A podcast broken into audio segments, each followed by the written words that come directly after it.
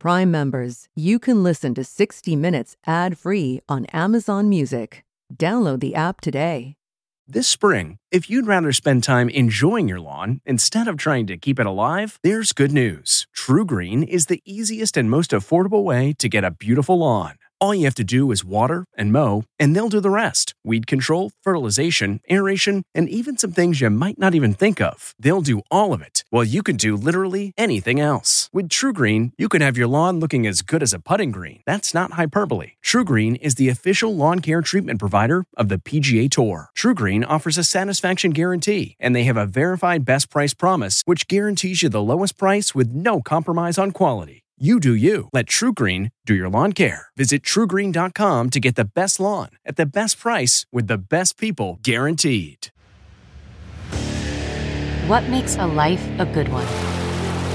Is it the adventure you have? Or the friends you find along the way? Maybe it's pursuing your passion while striving to protect, defend, and save what you believe in every single day. So, what makes a life a good one. In the Coast Guard, we think it's all of the above and more, but you'll have to find out for yourself. Visit gocoastguard.com to learn more.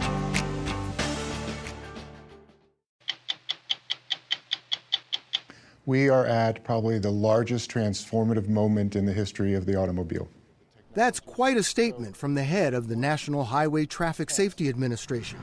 But as you'll see tonight, the biggest names in the auto industry and high tech are racing to develop driverless cars powered by a form of artificial intelligence. So this is like no hands, no feet, cars in charge. Yeah, the car is in charge. You put vodka in water bottles. I put vodka and Poland spring water bottles, and I put Oxycontin in Bayer aspirin bottles. Patrick Kennedy is talking about how he fed his addictions while he was a congressman. What he writes in his book is some pretty explosive stuff about himself and about his famous family. Are you worried about how the family's going to react? I know how some of them are going to react. They're not pleased. No. They're angry. They're angry. What have we learned about the Holocaust that we didn't know before you began your investigations?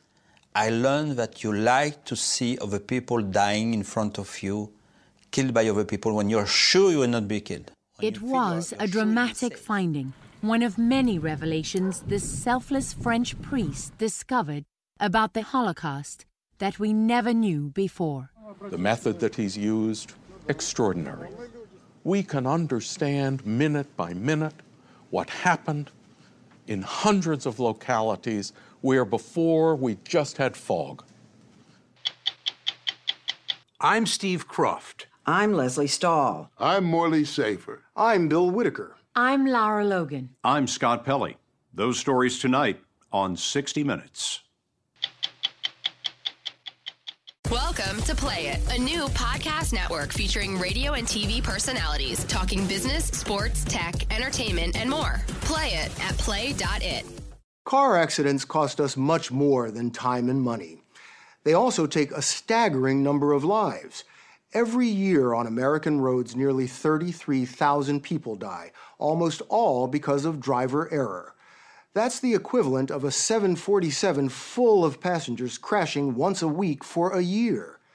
Self driving cars could save more than two thirds of those lives.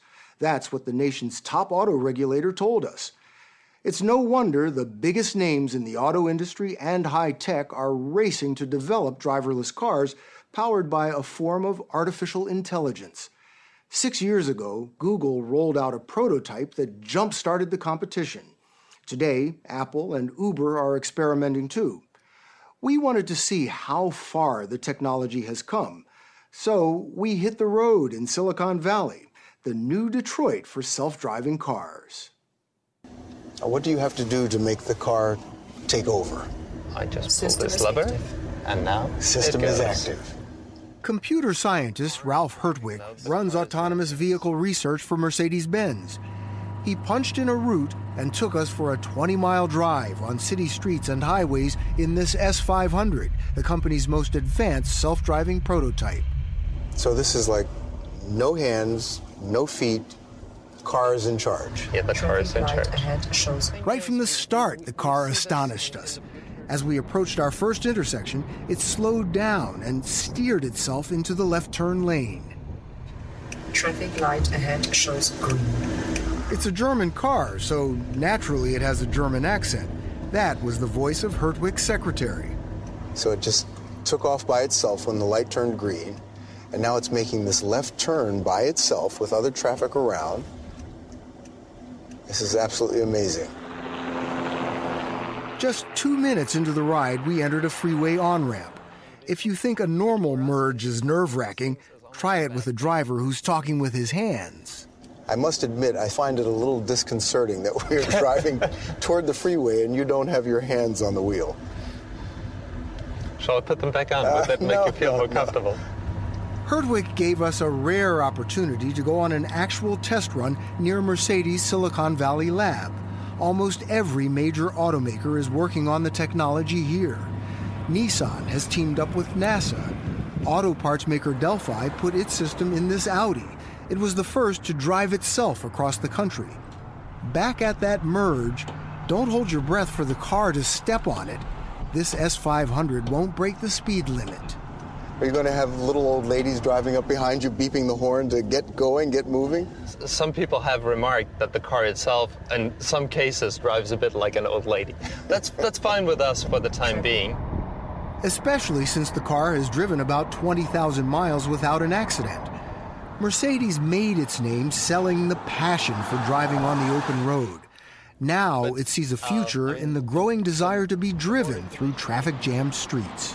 What's fueling this? People are increasingly asking for this.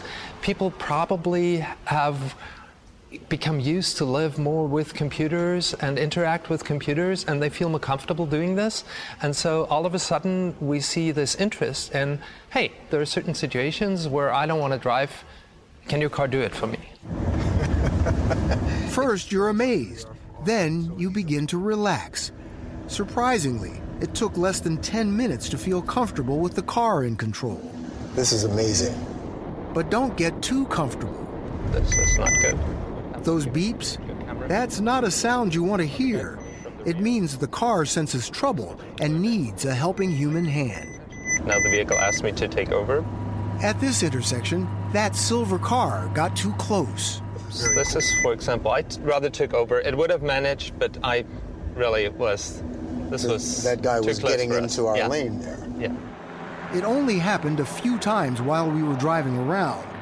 Herrtwich says teaching the car to handle encounters like that silver car on chaotic city streets with impulsive human drivers will keep his engineers busy for the next decade.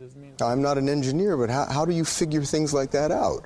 The important thing about an autonomous vehicle is it has to have a very good sense of its environment. A vehicle cannot react to something it does not see. So we have to be very careful that we see everything that happens around us.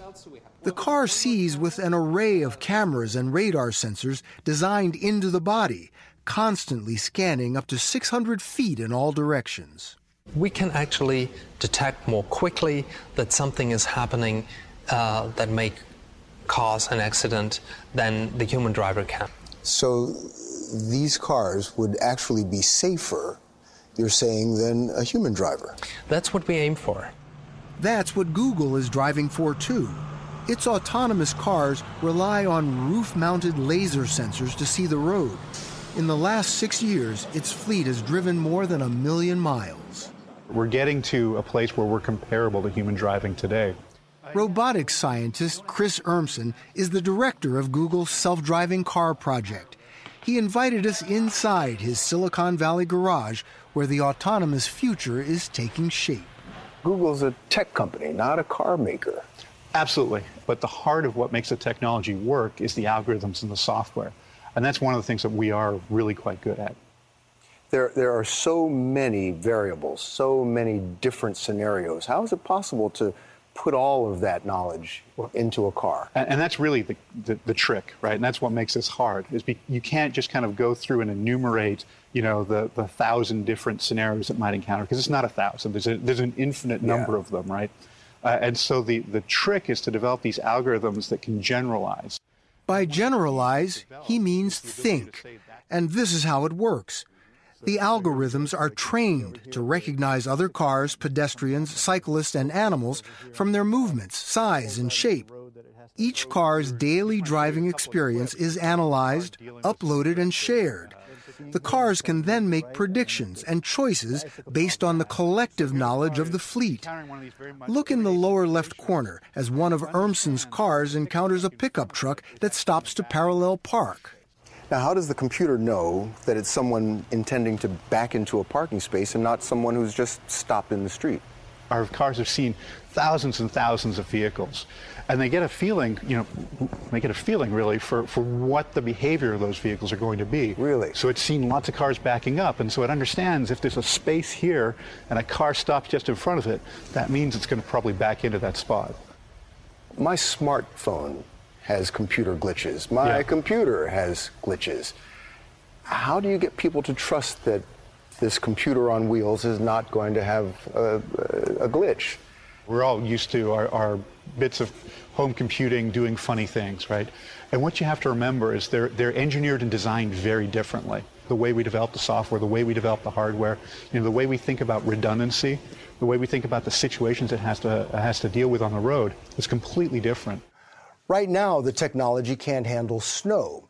Google's cars can't operate in heavy rain. The Mercedes S500 can't decipher hand gestures from traffic cops or pedestrians. Four million miles of roads in the U.S. must be mapped in ultra high definition detail. The automakers call these solvable problems. In the meantime, the car industry plans to automate the driving experience feature by feature, what some are calling revolution by evolution. Infiniti QX60. The revolution is already being televised in ads. Backup collision intervention, which can brake even before you do. In showrooms today, you can buy features to automatically keep you in your lane, help you park, drive you in stop and go traffic, and coming soon, hands free highway driving. Tesla is making it available this month GM plans to offer it in a 2017 Cadillac. We are at probably the largest transformative moment in the history of the automobile. Mark Rosekind is head of the National Highway Traffic Safety Administration. He is optimistic but also realistic about this new technology. This is really different than just thinking about the engine parts and the tires. Um, now we're talking about cars are computers. So issues related to cybersecurity and privacy are just as big an issue as the defect in the manufacturing process. Someone can hack your computer and steal your money, but someone can hack your car and you can die. People have to trust these vehicles. If they read, or suspect in any way that they they literally could be one virus away from a crash occurring, they're not going to get in that car. They're not going to buy it. They're not going to let it drive them. Uh, that whole future evaporates. Rosekind also worries about a future in which drivers place too much trust in the cars. Think about how some of this is being sold. Oh, you can take a nap, you can read the paper. What would you do if you had to take over in a certain emergency situation? Nobody has that future totally nailed yet. Mercedes and other major car makers say humans will always have a role in driving. But Chris Urmson of Google says it's dangerous to require humans to snap to attention and take control at a moment's notice. So the company stopped developing cars that put humans on call. Now it's testing 25 fully autonomous electric prototypes custom built for the job. So I would punch in where I wanted to go and it would just take off and go there. And at takeoff, uh, you press the little go button under here, pull away from the curb, take you where you wanted. For safety, the cars max out at 25 miles per hour. They don't need steering wheels or pedals, but they have them to comply with current California law. The goal of this is to improve the remote assistance link. Mm-hmm. Jaime Waydo oversees the engineering. She used to work at NASA on autonomous vehicles of a different sort, the Mars rovers doing self-driving cars here on Earth is actually more challenging in a lot of ways.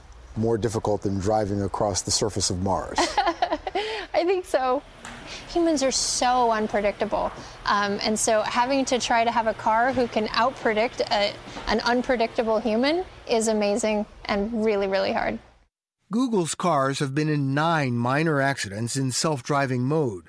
All, the company says, the fault of humans driving in the other cars. Google and Mercedes told us if their technology is at fault once it becomes commercially available, they'll accept responsibility and liability. But all involved expect fewer crashes as the technology evolves. For now, it's accelerating to the near future and beyond. This is Mercedes' vision for the year 2030, the F 015. So we have an app. You can summon it with your phone. The car will start and come to you. German engineer Peter Lehmann took us for a test drive at an old naval base on San Francisco Bay. The car's radical design was shaped by expectations of life in the future. It turned your back to the, to the steering wheel. Mercedes is planning for overcrowded cities, perpetual gridlock, and an autonomous car to drive the stress away. Now you can relax or you can uh, look a movie. So you have really gained time. I, I, I feel like I'm driving into the future right now. yes. A future Google's Chris Urmson says is coming, and coming fast. So, how long before that day? So, I talk about this as I have, uh, I have two children, uh, 11 and 9 year old, and the 11 year old is going to be able to get a driver's license in about four and a half years. And my mission is to make sure that doesn't happen. You right? want him to have a driverless car? I want him to have a driverless car. Welcome to Play It, a new podcast network featuring radio and TV personalities talking business, sports, tech, entertainment, and more. Play it at play.it. The youngest child of Senator Ted Kennedy, Patrick Kennedy, was supposed to be the heir apparent to a political dynasty. But after his father died, Patrick resigned from Congress and is now leading a political movement to change the way people view and talk about mental illness and addiction that he himself suffers from. He says they're medical issues, not moral issues or character flaws, and he wants them treated with the same urgency we treat cancer and heart disease. Now, nearly five years sober, he has written a memoir, A Common Struggle, in which he traces not only his struggles, but those of his famous father and mother, revealing details about them that not everyone in the family wants revealed and some may dispute. His purpose, he says, is to show that when people have these illnesses, being silent about them is almost as bad as the disease. It's a conspiracy of silence, not only for the person who's suffering, but for everyone else who's forced to interact with that person. That's why they call this a family disease. And you're trying to, to, take the stigma away. Well, I'm trying to figure out how do we move this away from shame and stigma into a honest to God political movement. This isn't something esoteric about trying to take care of that alcoholic. God, don't tell me those people need us to spend money on. It's about taking care of all of us because these are Americans. They're dying every day and they're our brothers and sisters. He says there's a pathology of silence about mental illness and addiction within families, especially his. In his book, he breaks what he calls the Kennedy Code of Silence. I don't tell in this book about my family stories as some way to talk about their story. This is my story. These experiences are embedded in me. They're who I am. You write, I'm going to quote you from the book. My father went on in silent desperation for much of his life, self medicating and unwittingly passing his unprocessed trauma onto my sister, brother, and me. That's right. Self medicating. Yeah. So that was the alcohol. Yeah, that was the alcohol. Do you think he was an alcoholic? You know, I think he definitely had a problem with alcohol. Yeah. I still, right now, Lesley, have trouble talking about this. This is like breaking the family code here. I am now outside the family line. Outside the line, talking about his dad, but also about the silence surrounding his mother Joan's alcoholism that he says he inherited. What was it like growing up with your mother? It was so tense. My mother clearly would be inebriated and under the influence, she would walk around in the middle of the day, you know, in a terry cloth bathrobe. And the amazing thing is, here you have all of these leading policymakers in the country in and out of the house, coming in and out, watching this, and no one saying a word. The shame just becomes. You felt the shame. Oh my God, I felt like, oh my God, they're going to see. Mom, quick, let's get back into your room. Don't let any, you know, I just understood this was not something that you want anyone to see. You write as a Kennedy, and it's a unique position that you're in. I kept thinking, you know, probably most families would have acted the way your family did. Oh, I know so many of them who can't talk about their own families' uh, illnesses. You get infected by the pathology of silence, and that is sickening to your soul. He writes that while his mother was crippled by her drinking, his father was reeling. President Kennedy died at 1 p.m. Central Standard Time. Teddy was devastated by the assassinations of his two brothers.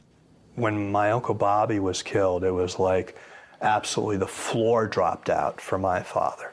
Absolutely the floor. Because they got to be buddies in the United States Senate. Those were the glory days for my dad. You ever ask anyone, my dad was the happiest he ever was when he had his brother. Then his brother was killed. Boom. Over. Show over. Those of us who loved him and who take him to his rest today pray that what he was to us, what he wished for others, will someday come to pass for all the world. My dad never got to grieve. He had to be there for the country. He had to be there for my family. He had to be there for my uh, Uncle Bobby's 11 children and John and Caroline. Tell me what's welling up in you. You didn't know Bobby. You were one years old. Yeah. But I knew the pain that came from his having been killed because I saw my father kind of live in silent desperation for most of his life. Are you weeping for him?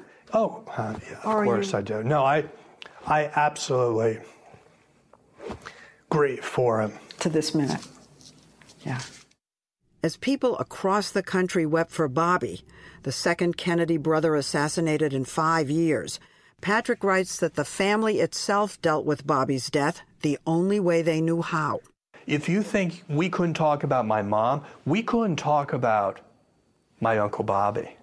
And the fact that his murder was still so present, you know, in all of our lives because it was unprocessed. You actually say that because nobody talked about these things in the family, you were all kind of like zombies. You use that word, zombies. Well, we were uh, living in a limbo land where all of this chaos, this emotional turmoil was happening, and we were expected just to live through it. This is the first time a Kennedy has been this open about the family secrets these particular secrets.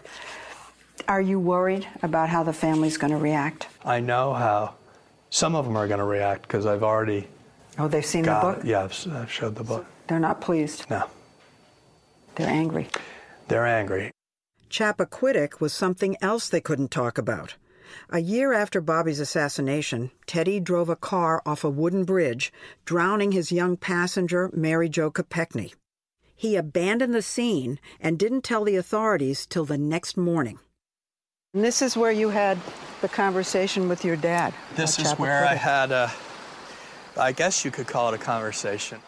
On the 10th anniversary of the tragedy, Teddy brought Patrick, then 12, to this beach in Hyannisport specifically to talk about Chappaquiddick, but then didn't. I learned more about this by, you know, looking in the books and newspapers and articles and on TV. Do you think Chappaquiddick had an impact on you?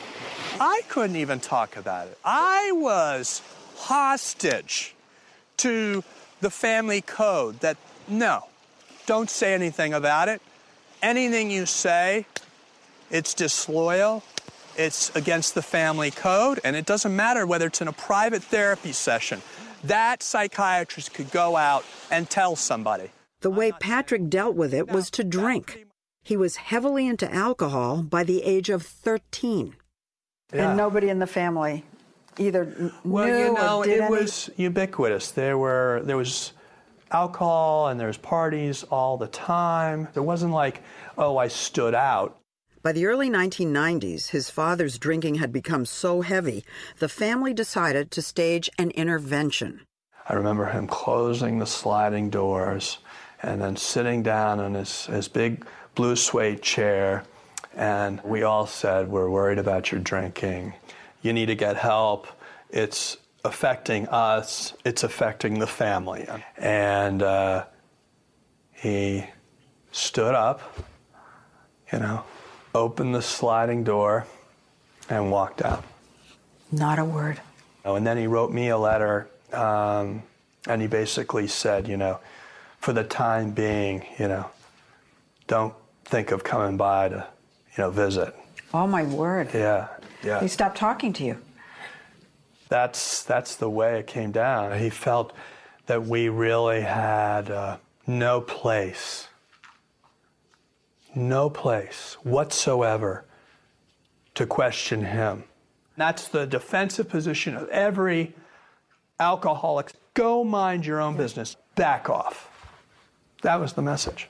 You know, there are people who thought of your father. He thinks the rules don't apply to him, that he can drink and carouse as he was mm-hmm. doing, because, you know, he's a Kennedy.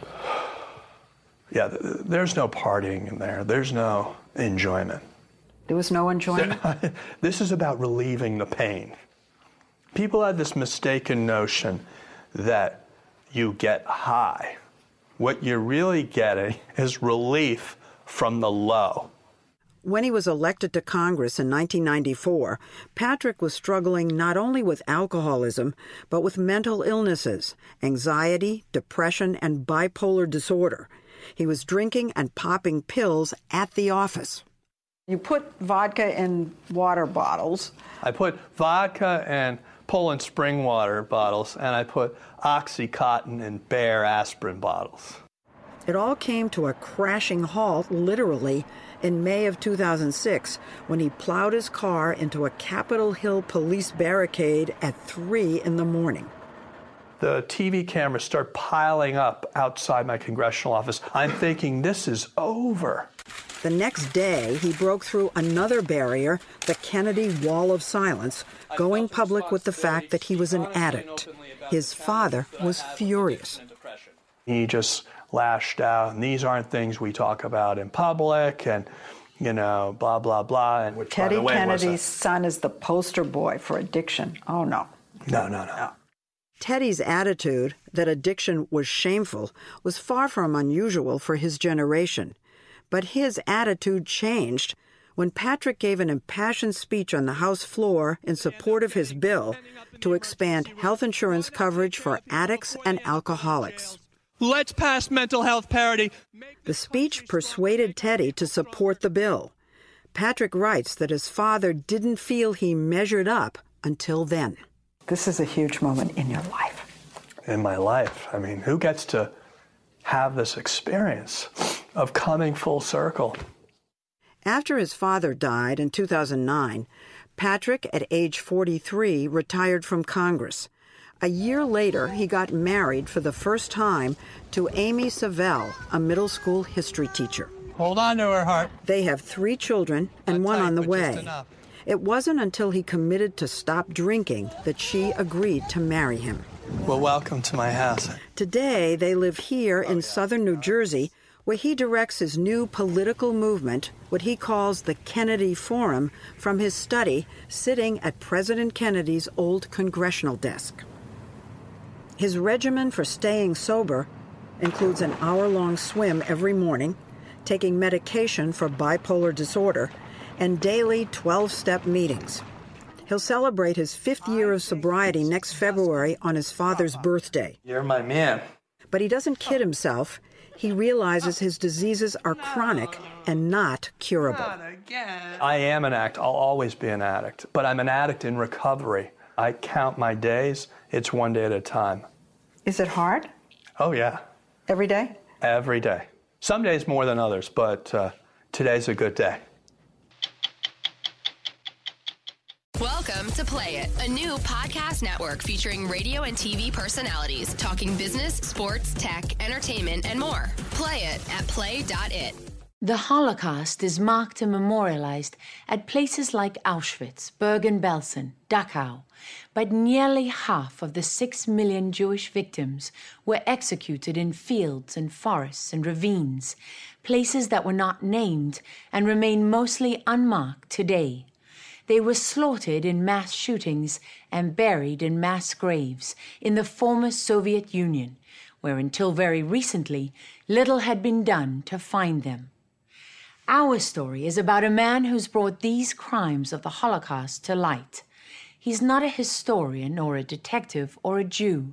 He's a French Catholic priest named Father Patrick Desbois.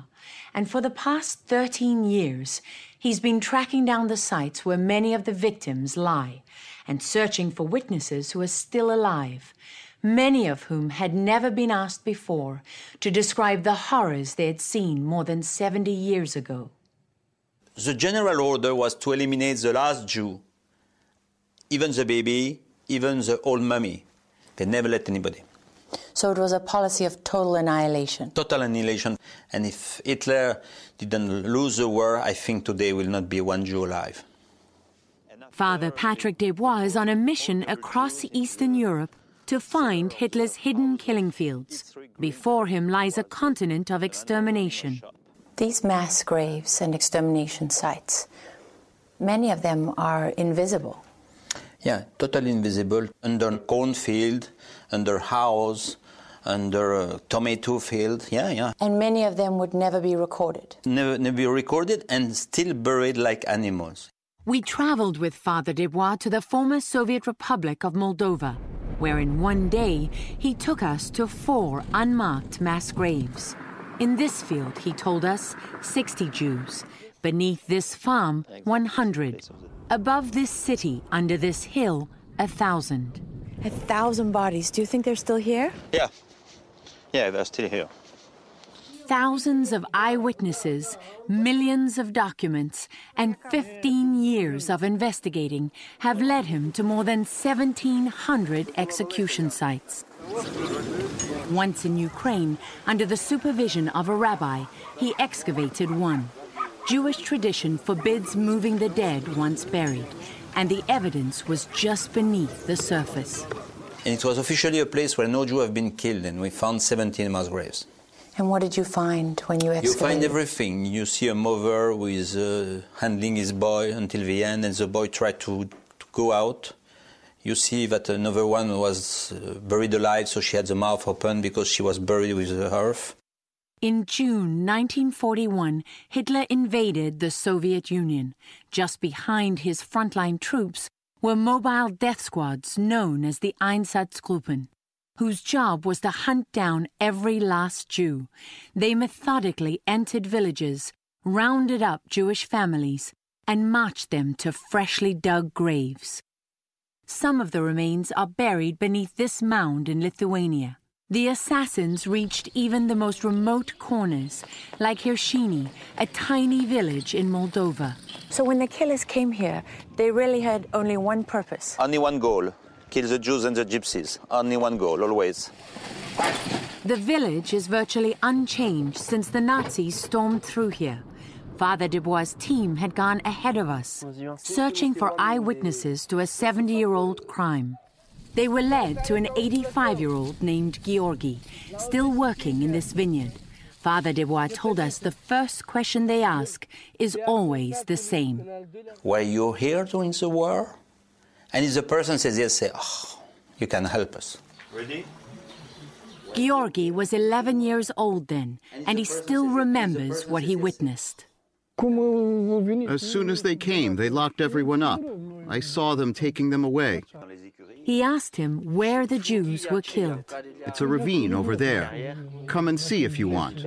So what you're learning here is completely unrecorded. Yeah, if we didn't come, we'll never know we killed Jews. These Jews who have never been counted as dead, never known, and the mass grave is totally unknown. Georgi brought us down this road, where he said all the Jewish families from the village were taken. He told us the day of the shooting he was tending to cows nearby. Now, 70 years later, we watched as he traced the victim's steps to the edge of the ravine. The Jews were facing the ditch, so they were shooting them in the back of their heads or their backs to fall into the ditch. They were shooting them as if they were dogs. He said it was a beautiful day, exactly a like this day one, like today, yeah. with the sunshine. with the sunshine. Yeah. When you're doing this, when you're here in a place like this, do you ever stop and think, how did I get here? No, uh, always I say to the people, uh, uh, finally we found you. Finally we came back. Father Desbois leads no congregation. He considers his search for these Jewish victims his calling. You're not your typical priest. I don't know if there is a typical priest. I think everybody has to make his way. Uh, the Pope also is not a typical Pope, but he's a Pope. And I'm not a typical priest, but I'm a priest. With the blessing of his cardinal and the Vatican, he created in 2004 the organization Yahad in Unum, together as one. Donc on va commencer, we'll begin. So the first thing is to look at the map. Based in Paris, his team begins by combing through millions of pages of German documents, comparing them to Soviet archives that only became available after the collapse of the Soviet Union. They search for clues that lead them to villages, where witnesses point them to mass graves. They always record and archive the witness testimonies. Туди, як ми ще ходили дивитися, то дуже багато вели євреїв в той день. To date, they've recorded over 4,000 witnesses who were children at the time. Тоді заложили собі п'янку, бо ще кивалися дехто. розум- І потім з автомата почали пррррр. Many were recruited by the Nazis or local police to dig the mass graves or to take the gold teeth, jewelry, and clothing of the victims. Тут розстріляли. І то прикидали, трохи прикидали, а то навіть і ноги, і руки видно було. Стардесу, пенсіонцю, люди тут в один звалили. Плакали, кричали, дітей обнімали. Я не можу. Прикрили трохи землею. І троє суток після того чи більше. Тако, що то живі, знаєте як. What have we learned about the Holocaust that we didn't know before you began your investigations? I learned a lot about humanity. I learned everybody can be a killer, anybody can be a victim. I learned that you like to see other people dying in front of you, killed by other people when you're sure you will not be killed. It was a dramatic finding that villagers chose to watch people being lined up and murdered.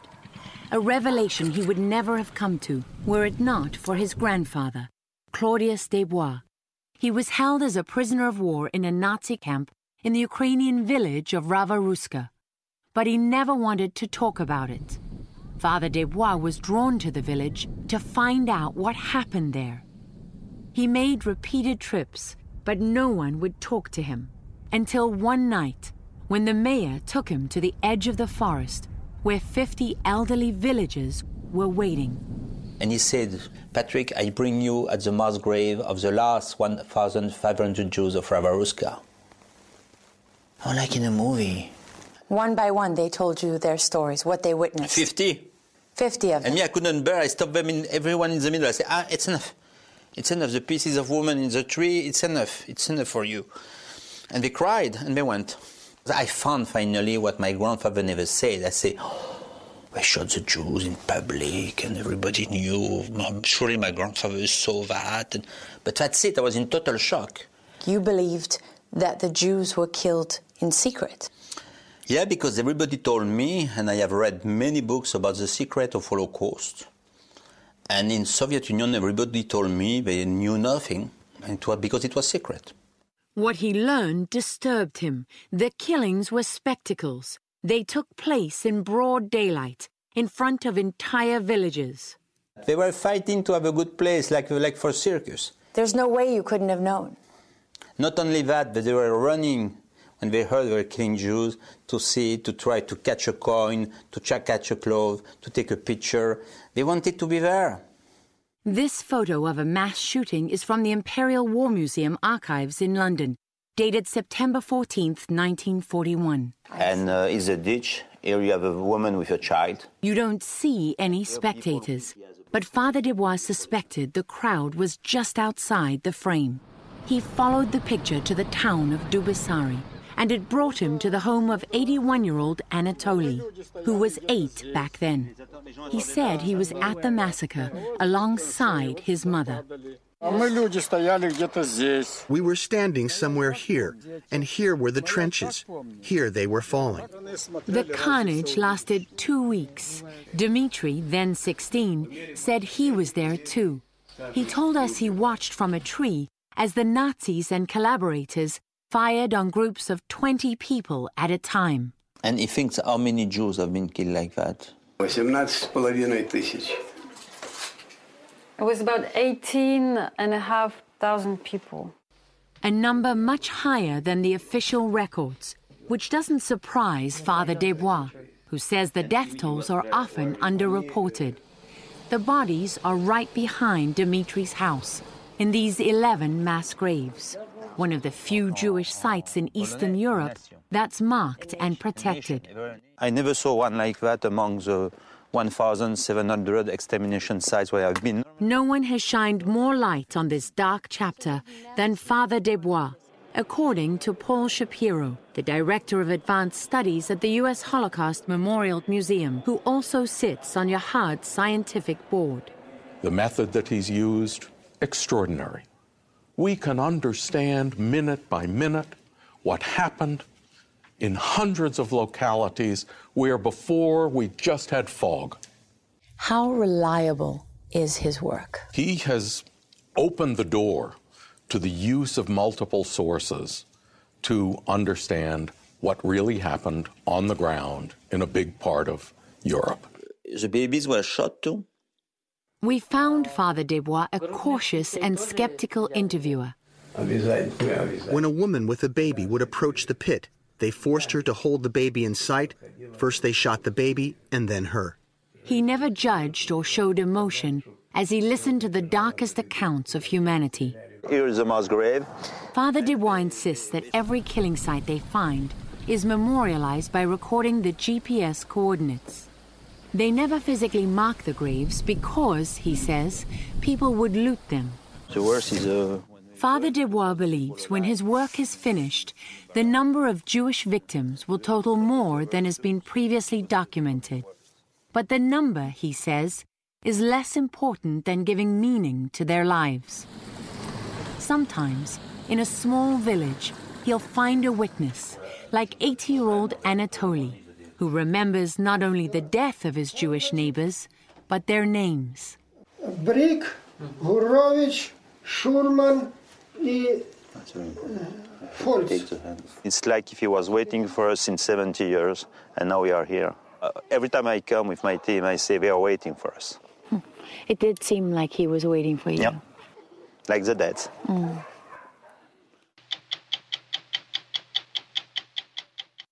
In the mail this week, comments on a man who would be president and one who already is. Kudos for giving President Putin an opportunity to speak. For better or for worse, he is the leader of a very powerful country. Charlie Rose was unacceptably rude in his tone of voice and questions toward President Putin. Scott Pelley's interview with presidential candidate Donald Trump also had critics. Maybe someone should remind Scott Pelley that he's an interviewer for 60 Minutes, not the star prosecutor of his guests. I'm Bill Whitaker. We'll be back next week with another edition of 60 Minutes. Tomorrow, be sure to watch CBS This Morning. If you like 60 Minutes, you can listen early and ad-free right now by joining Wondery Plus in the Wondery app or on Apple Podcasts. Prime members can listen ad-free on Amazon Music. Before you go, tell us about yourself by filling out a short survey at wondery.com/survey. Don't miss true crime anytime you want, anywhere you go with the 48 Hours podcast. Real crimes, Like a John Grisham novel come to life. real lives. He pointed a gun to me and said, This is the day you die. And he shot me. Real justice. There's some questions that have to be asked and need to be answered. I'm an innocent man, and I hope the whole world can see it now. Catch the latest episodes of 48 Hours wherever you get your podcasts. It was the biggest scandal in pop music. The stars of Milli Vanilli, the Grammy-winning multi-platinum R&B phenomenon, were exposed as frauds. But none of this was their idea. So whose idea was it? Enter German music producer Frank Farian. He saw the success of acts like Michael Jackson and Prince, and he wanted in, no matter the cost. So he devised the perfect pop heist. Two once in a lifetime talents who were charismatic, full of sex appeal, and phenomenal dancers. The only problem? They couldn't sing. But Frank knew just how to fix that. Wondery's new podcast, Blame It on the Fame, dives into one of pop music's greatest controversies and takes a never before heard look at the exploitation of two young black artists. Milli Vanilli set the world on fire, but when the truth came out, Rob and Fab were the only ones who got burned. Looking back now, it's hard not to wonder why did everyone blame them and not the man pulling the strings? Follow Blame It on the Fame, Milli Vanilli, on the Wondery app or wherever you get your podcasts. You can binge all episodes of Blame It on the Fame early and ad free right now by joining Wondery Plus.